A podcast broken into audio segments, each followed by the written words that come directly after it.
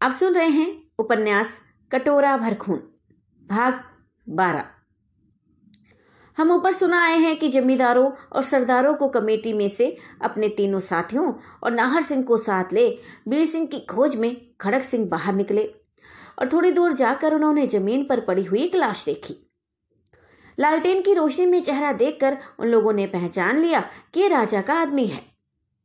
नाहर सिंह मालूम होता है इस जगह राजा के आदमी और बीर सिंह से लड़ाई हुई है। खड़क सिंह। ज़रूर ऐसा हुआ है ताजुब नहीं कि बीर सिंह को गिरफ़्तार करके राजा के आदमी ले गए हों। नाहर सिंह। अगर इस समय हम लोग महाराज के पास पहुँचे तो बीर सिंह को ज़रूर पाएँगे। खड़क सिंह। मैं इस समय ज़रूर महाराज के पास जाऊँगा। क्या आप भी मेरे साथ वहाँ चल सकते हैं? नाहर सिंह। देखिए, चलने में हर्जी क्या है? मैं ऐसा डरपोक नहीं हूँ। और जब आप ऐसा मददगार मेरे साथ है तो मैं किसी को कुछ नहीं समझता। फिर मुझे वहाँ पहचानता ही कौन है? खड़क सिंह शाबाश! आपकी बहादुरी में कोई शक नहीं। मगर मैं इस समय वहाँ जाने की राय आपको नहीं दे सकता। क्या जाने कैसा मामला हो? आप इसी जगह कहीं ठहरे में जाता हूँ। अगर वीर सिंह वहाँ होंगे तो ज़रूर आप अपने साथ ले आऊँगा। मगर आपका यहाँ अकेले रहना भी तो नहीं मुनासिब। नाहर सिंह। इसकी चिंता आप ना करें। मैं अकेला नहीं हूँ। मेरे साथी लोग इधर इधर जो है, वो छुपे हुए होंगे। खड़क सिंह अच्छा तो मैं अपने इन तीन आदमियों को साथ ले जाता हूँ। अपने तीनों आदमियों को साथ ले खड़क सिंह राजमहल की तरफ़ रवाना हुए। वहाँ ढोड़ी पर के सिपाहियों ने राजा के हुक्म के मुताबिक इन्हें रोका, मगर खड़क सिंह ने किसी की कुछ नहीं सुनी। ज़्यादा हुज्जत करने का हौसला भी सिपाहियों को ना हुआ। क्योंकि वे लोग जानते थे कि खड़क सिंह नेपाल के सेनापति हैं। खड़ग सिंह धड़धड़ाते हुए दीवान खाने में चले गए और ठीक उस समय वहाँ पहुँचे जब राजा करण सिंह अपने दोनों मुसाहबों, शंभुदत्त और स्वरूप सिंह के साथ बातें कर रहा था। और चार आदमी एक लाश उठाए हुए वहाँ पहुँचे थे। वह लाश वीर सिंह की ही थी और इस समय राजा के सामने रखी हुई थी। वीर सिंह मरा नहीं था, मगर बहुत ज़्यादा जख्मी हो जाने के कारण बेहोश था। एकाएक खड़ग सिंह को वहाँ पहुँचते देख राजा को ताजुब हुआ और वह कुछ हिचकिचा गए। चेहरे पर खौफ की निशानी फैल गई। उसने बहुत जल्द अपने को संभाल लिया। उठकर बड़ी खातिरदारी के साथ खड़ग सिंह का इस्तकबाल किया और अपने पास बैठाकर बोला देखिए बड़ी मेहनत और परेशानी से अपने प्यारे लड़के की खूनी वीर सिंह को, जिसे शैतान नाहर सिंह छुड़ा ले गया था, मैंने फिर पाया है। खड़ग सिंह खूनी के गिरफ़्तार होने की मैं आपको बधाई देता हूँ। मैंने अच्छी तरह तहकीकात किया है और निश्चय कर लिया है कि बीर सिंह बड़ा ही शैतान और नमक हराम है। मैं अपने हाथ से इसका सिर काटूँगा। हाँ मैं एक बात की और मुबारकबाद देता हूँ। राजा, वह क्या? खड़क सिंह। आपके भारी दुश्मन नाहर सिंह को भी इस समय मैंने गिरफ़्तार कर लिया। राजा, वाह वाह, ये बड़ा काम हुआ। इसके लिए मैंने जन्म भर आपका एहसान मानूँगा। वह कहाँ है? खड़क सिंह। सिपाहियों के पहरे में अपने लश्कर भेज दिया है। मैं मुनासिब समझता हूँ कि बीर सिंह को भी हम आप मेरे हवाले कीजिए और अपने आदमियों को हुक्म दीजिए कि उसे उठाकर मेरे डेरे में पहुंचाएँ। कल मैं एक दरबार करूँगा, जिसमें यहाँ की कुल रियाया को हाजिर होने का हुक्म होगा। उसी में महाराज नेपाल की तरफ़ से आपको एक पदवी दी जाएगी और बिना कुछ ज़्यादा पूछताछ किए इन दोनों को मैं अपने हाथ से मारूँगा। इसके सिवाय आपके दो चार दुश्मन और भी हैं, उन्हें भी मैं उसी समय फांसी का हुक्म दूँगा। राजा ये आपको कैसे मालूम हुआ कि मेरे और भी दुश्मन हैं? खड़क सिंह। महाराज, नेपाल ने जब मुझको इधर रवाना किया तो ताकीद कर दी थी कि करण सिंह की मदद करना और खोज खोज कर उनके दुश्मनों को मारना। हरिपुर की रियाया बड़े मेहमान और चालबाज है। उन लोगों को चढ़ाने के लिए मेरी तरफ़ से करण सिंह को ये पत्र और अधिराज की पदवी देना। उसी हुक्म के मुताबिक मैंने यहाँ पहुंचकर यहाँ के जमींदारों और सरदारों से मेल पैदा किया और उनकी गुप्त कमेटी में पहुँचा, जो आपके विपक्ष में हुआ करती है। बस फिर आपके दुश्मनों का पता लगाना क्या कठिन रह गया? राजा, ओह, आपने मेरे ऊपर बड़ी मेहरबानी की। मैं किसी तरह आपके हुक्म के खिलाफ नहीं कर सकता। आप मुझे अपना ताबोदार ही समझिए। क्या आप बता सकते हैं कि मेरे वो दुश्मन कौन हैं? खड़क सिंह, इस समय मैं नाम नहीं बताऊँगा। कल दरबार में आपके सामने ही सबों को कायल करके फांसी का हुक्म दूँगा। वे लोग भी ताजुब करेंगे कि किस तरह उनके दिल का भेद ले लिया गया। खड़क सिंह जब यकाएक दीवान खाने में राजा के सामने जा पहुँचे तो राजा बहुत ही घबराया और डरा। मगर उसने तुरंत अपने को संभाला और जी में सोचा कि खड़ग सिंह के साथ जाहिरदारी करनी चाहिए। अगर मौका देखूँगा तो इसी समय इन्हें भी खपा कर बखेड़ा तो कर, तय करूँगा। किसी को कानो कान खबर न होगी। उधर खड़ग सिंह के दिल में भी एकाएक यही बात पैदा हुई। उसने सोचा कि मैं केवल तीन आदमी साथ लेकर यहाँ पहुँचा हूँ सो ठीक न हुआ। कहीं ऐसा ना हो कि राजा मेरे साथ दगा करे। क्योंकि अभी थोड़ी ही देर हुई। इस बात का पता लग चुका है कि कमेटी में एक आदमी राजा का पक्षपाती भी धोखा देकर घुस हुआ है। घुसा हुआ था। उसकी जुबानी मेरी कुल कार्रवाई राजा को मालूम हो गई होगी। ताजुब नहीं कि वह इस समय दंगा करे। इन बातों को सोचकर बुद्धिमान खड़क सिंह ने फ़ौरन अपना ढंग बदल लिया और मतलब भरी बातों के फेर में राजा को ऐसा फंसा लिया कि वह चू तक ना कर सका। उसे विश्वास हो गया कि खड़क सिंह मेरा मददगार है। इससे किसी तरह का उज्र करना मुनासिब नहीं। उसने तुरंत अपने आदमियों को हुक्म दिया कि वीर सिंह को उठाकर सेनापति खड़क सिंह के डेरे पर पहुंचाओ। खड़क सिंह भी दीवान खाने के नीचे उतरे और सड़क पर पहुंचकर उन्होंने अपने साथी तीन बहादुरों में से दो को मरहम पट्टी की ताकीद करके वीर सिंह के साथ जाने का हुक्म दिया तथा एक को अपने साथ लेकर उस तरफ़ बढ़े उस तरफ़ बढ़े जहाँ नाहर सिंह को छोड़ आए थे। उस मकान से जिसमें कमेटी हुई थी, थोड़ी दूर इधर ही खड़क सिंह ने नाहर सिंह को पाया। इसमें नाहर सिंह अकेला नहीं था, बल्कि पाँच आदमी और भी उसके साथ थे, जिन्हें देख खड़क सिंह ने पूछा, कौन है नाहर सिंह? इसके जवाब में नाहर सिंह ने कहा, जी हाँ खड़क सिंह। ये सब कौन है? नाहर सिंह। मेरे साथियों में से जो इधर उधर घूम रहे थे और इस इंतज़ार में थे कि समय पड़ने पर मदद दें, वो हैं। खड़क सिंह। इतने ही हैं या और भी हैं? नाहर सिंह। और भी हैं। यदि चाहो तो आधी घड़ी के अंदर सौ बहादुर इकट्ठे हो सकते हैं। खड़क सिंह। बहुत अच्छी बात है, क्योंकि आज एकाएक लड़ाई हो जाना कोई ताजुब की बात नहीं। नाहर सिंह वीर सिंह का पता लगा? खड़क सिंह। हाँ उन्हें जख्मी करके करण सिंह के आदमी ले गए थे। उसी समय मैं भी जा पहुँचा। फिर वो मुझसे क्यों, कैसे छिप सकते थे? आखिर उन्हें अपने कब्जे में किया और अपने आदमियों के साथ अपने डेरे पर भिजवा दिया। नाहर सिंह वीर सिंह की कैसी हालत है? खड़क सिंह। अच्छी हालत है, कोई हर्ष नहीं। जख्म लगे हैं, मालूम होता है बहादुर ने लड़ने में कसर नहीं छोड़ी। मेरे आदमियों ने पट्टी बाँध दी होगी। अब देर न करो, चलो। सरदार लोग अभी तक बैठे, मेरा इंतज़ार कर रहे होंगे। नाहर सिंह, जी हाँ जब तक हम लोग नहीं जाएँगे, वे लोग बेचैन रहेंगे। खड़क सिंह के पीछे पीछे अपने साथियों के साथ नाहर सिंह फिर उसी मकान में गया, जिसमें कमेटी बैठी थी। कुल सरदार और जमींदार अभी तक वहाँ मौजूद थे। खड़क सिंह को देख सब उठ खड़े हुए। खड़क सिंह ने बैठने के बाद अपने बगल में नाहर सिंह को बिठाया और सबको बैठने का हुक्म दिया। नाहर सिंह ने अपने साथियों में से एक आदमी को अपने पास बिठाया, जो अपने चेहरे पर नकाब डाले हुए था। अनिरुद्ध सिंह, वीर सिंह का पता लगा? खड़क सिंह हाँ वह राजा के दगाबाज नौकरों के हाथ में फंस गया था। मैं वहाँ जाकर उसे छुड़ा लाया और अपने डेरे पर भिजवा दिया है। अब बच्चन सिंह और हरिहर सिंह को भी पहरे के साथ हमारे लश्कर में भिजवा देना चाहिए। तुरंत हुक्म की तामील हुई। कई सिपाहियों को पहरे पर से बुलवाकर दोनों बेईमान उनके सुपुर्द किए गए और एक बहादुर सरदार उनके साथ पहुँचाने के लिए गया। खड़क सिंह। हाँ तो करण सिंह का लड़का जीता है नाहर सिंह। उसे तुम दिखा सकते हो? नाहर सिंह। जी हाँ उसके जीते रहने का एक सबूत तो मेरे पास इसी समय मौजूद है। खड़क सिंह। वह क्या? नाहर सिंह ने एक पत्र कमर से निकालकर खड़क सिंह के हाथ में दिया। और पढ़ने के लिए कहा। ये वही चिट्ठी थी जो नदी में तैरते हुए रामदास को गिरफ़्तार करने के बाद उसकी कमर से नाहर सिंह ने पाई थी। इसे पढ़ते ही गुस्से से खड़क सिंह की आँखें लाल हो गई। खड़क सिंह बेशक ये कागज़ राजा के हाथ का लिखा हुआ है फिर उसकी मोहर भी तो मौजूद है। इससे बढ़कर और किसी के सबूत की हमें क्या ज़रूरत है? अब सूरज सिंह का पता ना, लग, ना भी लगे तो कोई हर्ष नहीं। लो पढ़ो अनिरुद्ध और बाकी सबों को भी पढ़ने को दो। एकाएकी वह चिट्ठी सबों के हाथ में गई और सबने पढ़कर इस बात पर अपनी प्रसन्नता प्रकट की कि वीर सिंह निर्दोष निकला। अनिरुद्ध, अब आपको मालूम हो गया कि हम लोगों की जो दरख्वास्त नेपाल गई थी, वे व्यर्थ नहीं थी, खड़क सिंह जी? खड़क सिंह, बेशक बेशक नाहर सिंह। आपने कहा था कि बी सिंह का असल हाल आप लोग नहीं जानते। वे कौन सा हाल है? क्या आप कह सकते हैं? नाहर सिंह हाँ मैं कह सकता हूँ, यदि आप लोग दिल लगाकर सुने तो। खड़क सिंह ज़रूर सुनेंगे। नाहर सिंह ने करण सिंह और करण सिंह राठौर का हाल और अपने बचने का सबब जो बीर सिंह से कहा था, इस जगह खड़क सिंह और सब सरदारों के सामने कह सुनाया।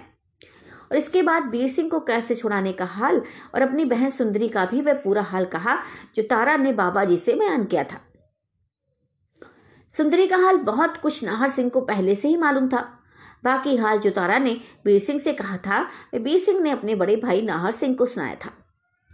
वीर सिंह नहीं जानता था कि उसकी स्त्री तारा ने जिस अहिल्या का हाल उससे कहा था, वह उसकी बहन सुंदरी ही थी। जब वीर सिंह और नाहर सिंह में मुलाकात हुई और अपनी बहन सुंदरी का नाम नाहर सिंह से सुना, तब मालूम हुआ कि अहिल्या या सुंदरी ही वह बहन है। नाहर सिंह की जुबानी करण सिंह का किस्सा सुनकर सभी का जी बेचैन हो गया। आँखों में आँसू भरकर सबों ने लंबी साँसें ली और बेईमान करण सिंह राठौर को गालियाँ देने लगे। थोड़ी देर तक सबों के चेहरे पर उदासी छाई रही, मगर फिर क्रोध ने सबों का चेहरा लाल कर दिया और सबों ने दांत पीसकर कहा कि हम लोग ऐसे नालायक राजा की ताबेदारी नहीं कर सकते। हम लोग अपने हाथों से राजा को सजा देंगे और असली राजा करण सिंह के लड़के विजय सिंह को यहाँ की गद्दी पर बैठाएँगे। हम लोग चंदा करवा के रुपए बटोरेंगे। और फौज तैयार करके विजय सिंह और वीर सिंह को सरदार बनाएँगे। इत्यादि इत्यादि। जोश में आकर बहुत सी बातें सरदारों ने कही और इसी समय कड़क सिंह ने भी अपनी फौज के साथ जो नेपाल के साथ लाए थे, वीर सिंह और नाहर सिंह की मदद करना कबूल किया। नाहर सिंह, मेरी बहन सुंदरी का हाल थोड़ा सा और बाकी है, इसे आप चाहें तो सुन सकते हैं। यह हाल मुझे इनकी, यानी अपने बगल में बैठे हुए साथी की तरफ़ इशारा करके बोले इनकी जुबानी मालूम हुआ है। सरदार हाँ हाँ ज़रूर सुनेंगे। ये कौन है? नाहर सिंह। ये अपना हाल खुद आपको बयां करेंगे। खड़क सिंह। मगर इनको चाहिए कि अपने चेहरे से नकाब तो हटा दें। नाहर सिंह के ये साथी, महाशय जो उनके बगल में बैठे हुए थे, वे ही बाबू साहब थे, जो गोद में एक लड़के को लेकर सुंदरी से मिलने के लिए किले के अंदर तय खाने में गए थे। इन्हें श्रोतागण अभी भूले न होंगे। खड़ग सिंह के कहते ही बाबू साहब ने कई हर्ज ना किया और अपने चेहरे से नकाब हटा दिया। और बेचारी सुंदरी का बाकी हिस्सा कहने लगे। इन्हें इस शहर में कोई भी पहचानता नहीं था। बाबू साहब बोले, सुंदरी अहिल्या के नाम से बहुत दिनों तक इस नालायक राजा के यहाँ रही। राजा की पाप भरी आँखों का अंदाज रानी को मालूम हो गया और उसने चुपके से सुंदरी को अपने नैहर भेजकर बाप को कहला भेजा कि उसकी शादी करा दी जाए। सुंदरी की शादी मेरे साथ हो गई और वे बहुत दिनों तक मेरे घर में रही। एक लड़की और उसके बाद एक लड़का भी पैदा हुआ। तब तक राजा को सुंदरी का पता नहीं लगा, मगर वह खोज लगाता ही रहा। आखिर मालूम होने पर उसने सुंदरी को चुरा मंगाया और उसके साथ जिस तरह का बर्ताव किया, अब बहादुर विजय सिंह की जुबानी सुन ही चुके हैं। बेचारी लड़की जिस तरह से मारी गई, उसे याद करने से कलेजा फटता है। सुंदरी को राज़ी करने के लिए राजा ने बहुत कुछ उद्योग किया। मगर उस बेचारी ने अपना धर्म नहीं छोड़ा।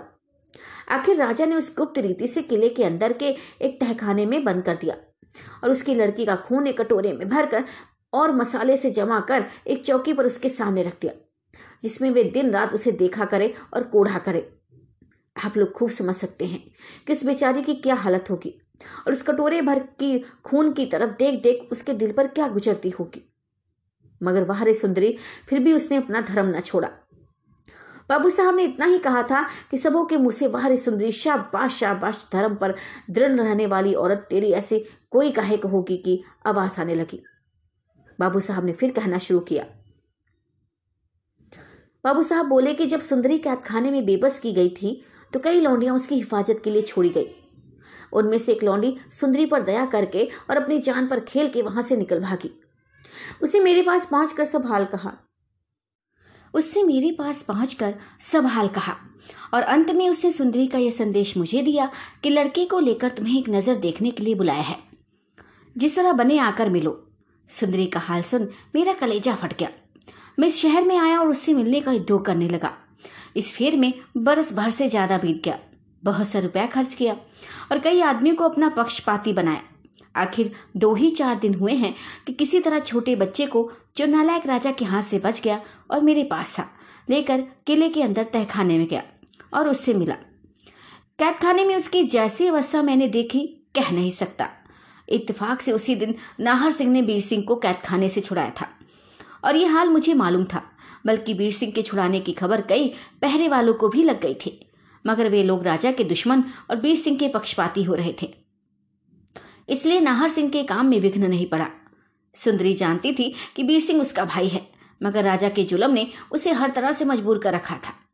वीर सिंह के कैद होने का हाल सुनकर सुंदरी और भी बेचैन हुई, मगर जब मैंने उसके छूटने का हाल कहा तो खुश हुई। मैं तहखाने में सुंदरी से बातचीत कर ही रहा था कि राजा साहब का मुसाहब बेईमान हरि सिंह वहाँ आ पहुँचा। उस समय सुंदरी मेरी और अपनी ज़िंदगी से नाउमीद हो गई। आखिर हरि सिंह उसी समय मुझसे लड़कर मारा गया और मैं उसकी लाश एक कंबल में बाँध और लड़के को एक लौंडी की गोद में दे और उसे साथ तहखाने के बाहर निकला और मैदान में पहुँचा। वहाँ नाहर सिंह के दो आदमियों से मुलाकात हुई। मुझे नाहर सिंह तथा बीर सिंह से मिलने का बहुत शौक था और उन लोगों ने भी मुझे अपने साथ ले चलना मंजूर किया। आखिर हरि सिंह की लाश काट दी गई, लौंडी वापस कर दी गई और मैं लड़के को लेकर उन दो आदमियों के साथ नाहर सिंह की तरफ़ रवाना हुआ। उसी समय राजा के कई सवार भी वहाँ पहुँचे, जो नाहर सिंह की खोज में घोड़ा फेंकते उसी तरफ़ जा रहे थे। हम लोगों को तो डर हुआ कि अब गिरफ़्तार हो जाएँगे, मगर ईश्वर ने बचाया। एक पुल के नीचे छिपकर हम लोग बच गए और नाहर सिंह और वीर सिंह से मिलने की नौबत आई। खड़क सिंह, लड़का आप कहाँ है? बाबू साहब। नाहर सिंह की तरफ़ इशारा करके बोले, इनके आदमियों के सुपुर्द है। खड़क सिंह, तुम लोगों का हाल बड़ा ही दर्दनाक है। सुनने से कलेजा कांपता है। लेकिन अभी तक ये नहीं मालूम हुआ कि बेचारी तारा कहाँ है, और उस पर क्या बीती। नाहर सिंह तारा का हाल मुझसे मालूम कर ली, कर लीजिए, मगर मैंने अभी तक वीर सिंह से नहीं कहा। एक सरदार तो इस समय भी उसका कहना शायद आप मुनासिब नहीं समझते होंगे। नाहर सिंह कहने में कोई हर्ज भी नहीं खड़क सिंह। तो कहिए नाहर सिंह ऊपर के हाल से आपको इतना तो ज़रूर मालूम हो ही गया होगा कि बेईमान राजा ने तारा के बाप सुजन सिंह को इस बात पर मजबूर किया था कि वह तारा का सिर काट लाए। खड़क सिंह हाँ हाँ इसीलिए कि सुजन सिंह ने दीवान खाने की छत पर से लौंडियों को तो गिरफ़्तार किया, मगर तारा को छोड़ दिया था। नाहर सिंह, ठीक है, राजा ये भी चाहता था कि तारा यदि राजा के साथ रहना स्वीकार करे तो उसकी जान छोड़ दी जाए। इस काम के लिए समझाने बुझाने पर हरि सिंह मुकर्र किया गया था। मगर तारा ने कबूल नहीं किया। जिस समय बीर सिंह के बाग में सुजन सिंह अपनी लड़की तारा की छाती पर सवार हो, उसे मारा चाहता था, मैं भी वहाँ मौजूद था। उसी समय एक साधु महाशय भी वहाँ पहुँचे और उन्होंने मेरी मदद से तारा को छुड़ाया। इस समय तारा उन्हीं के यहाँ है। खड़क सिंह, आपने एक साधु फकीर की हिफाजत में तारा को क्यों छोड़ दिया? उस साधु का क्या भरोसा? नाहर सिंह, उस साधु का मुझे बहुत भरोसा है। वे बड़े ही महात्मा हैं। ये तो मैं नहीं जानता कि वे कहाँ के रहने वाले हैं, मगर वे किसी से बहुत मिलचे, मिलते जुलते नहीं। निराले जंगल में रहा करते हैं, मुझ पर बड़ी ही प्रेम रखते हैं। मैंने सब हाल उनसे कह दिया है, और अक्सर उन्हीं की राय से सब काम किया करता हूँ। उनके खाने पीने का इंतज़ार भी मैं ही करता हूँ। खड़क सिंह, क्या मैं उनसे मुलाकात कर सकता हूँ? नाहर सिंह, इस बात को तो शायद वे नामंजूर करें। अब तो सवेरा होना चाहता है, मेरे शहर में रहना मुनासिब नहीं। खड़क सिंह अगर आप मेरे यहाँ रहें तो कोई हर्ज भी नहीं। नाहर सिंह ठीक है, मगर ऐसा करने से कुछ विशेष लाभ भी नहीं है। वीर सिंह को मैं आपके सपुर्द करता हूँ और बाबू साहब को अपने साथ लेकर जाता हूँ। फिर जब और जहाँ कहिए, हाजिर हो जाऊँगा। खड़क सिंह। खैर, ऐसा ही सही, मगर एक बात और सुन लो। नाहर सिंह वह क्या? खड़क सिंह। उस समय जब मैं वीर सिंह को छुड़ाने के लिए राजा के पास गया था तो समय अनुसार मुनासिब समझकर उसी के मतलब की बातें की थी। मैं कह आया था कि कल एक आम दरबार करूँगा और तुम्हारे दुश्मनों तथा वीर सिंह को फांसी का हुक्म दूँगा। उसी दरबार में महाराज नेपाल की तरफ़ से तुमको अधिराज की पदवी भी दी जाएगी। ये बात मैंने कई मतलबों से कही थी। इस बारे में तुम्हारी क्या राय है? नाहर सिंह, बात तो बहुत अच्छी है। इस दरबार में बड़ा मज़ा रहेगा। कई तरह के गुल खिलेंगे, मगर साथ ही इसके फसाद भी खूब मचेगा। ताजुब नहीं कि राजा बिगड़ जाए और लड़ाई हो पड़े। इससे मेरी राय है कि कल का दिन आप टाल दें और लड़ाई का पूरा बंदोबस्त कर ले। इस बीच में मैं भी अपने को हर तरह से दुरुस्त कर लूँगा। खड़क सिंह। आप लोगों की क्या राय है, सरदार जी? सरदार। नाहर सिंह का कहना बहुत ठीक है। हम लोगों को लड़ाई के लिए तैयार होकर ही दरबार में जाना चाहिए। हम लोग भी अपने सिपाहियों की दुरुस्ती करना चाहते हैं। कल का दिन टल जाए, तभी अच्छा है। खड़क सिंह। ऐसा ही सही। गुप्त रीति से राय के तौर पर परे दो चार बातें और करने के बाद दरबार बर्खास्त किया गया। बाबू साहब को साथ लेकर नाहर सिंह चला गया। सरदार लोग भी अपने अपने घर की तरफ़ रवाना हुए। खड़ग सिंह अपने डेरे पर आए और बीर सिंह को होश में पाया। उनसे सब हाल कहा सुना और उनका इलाज कराने लगे।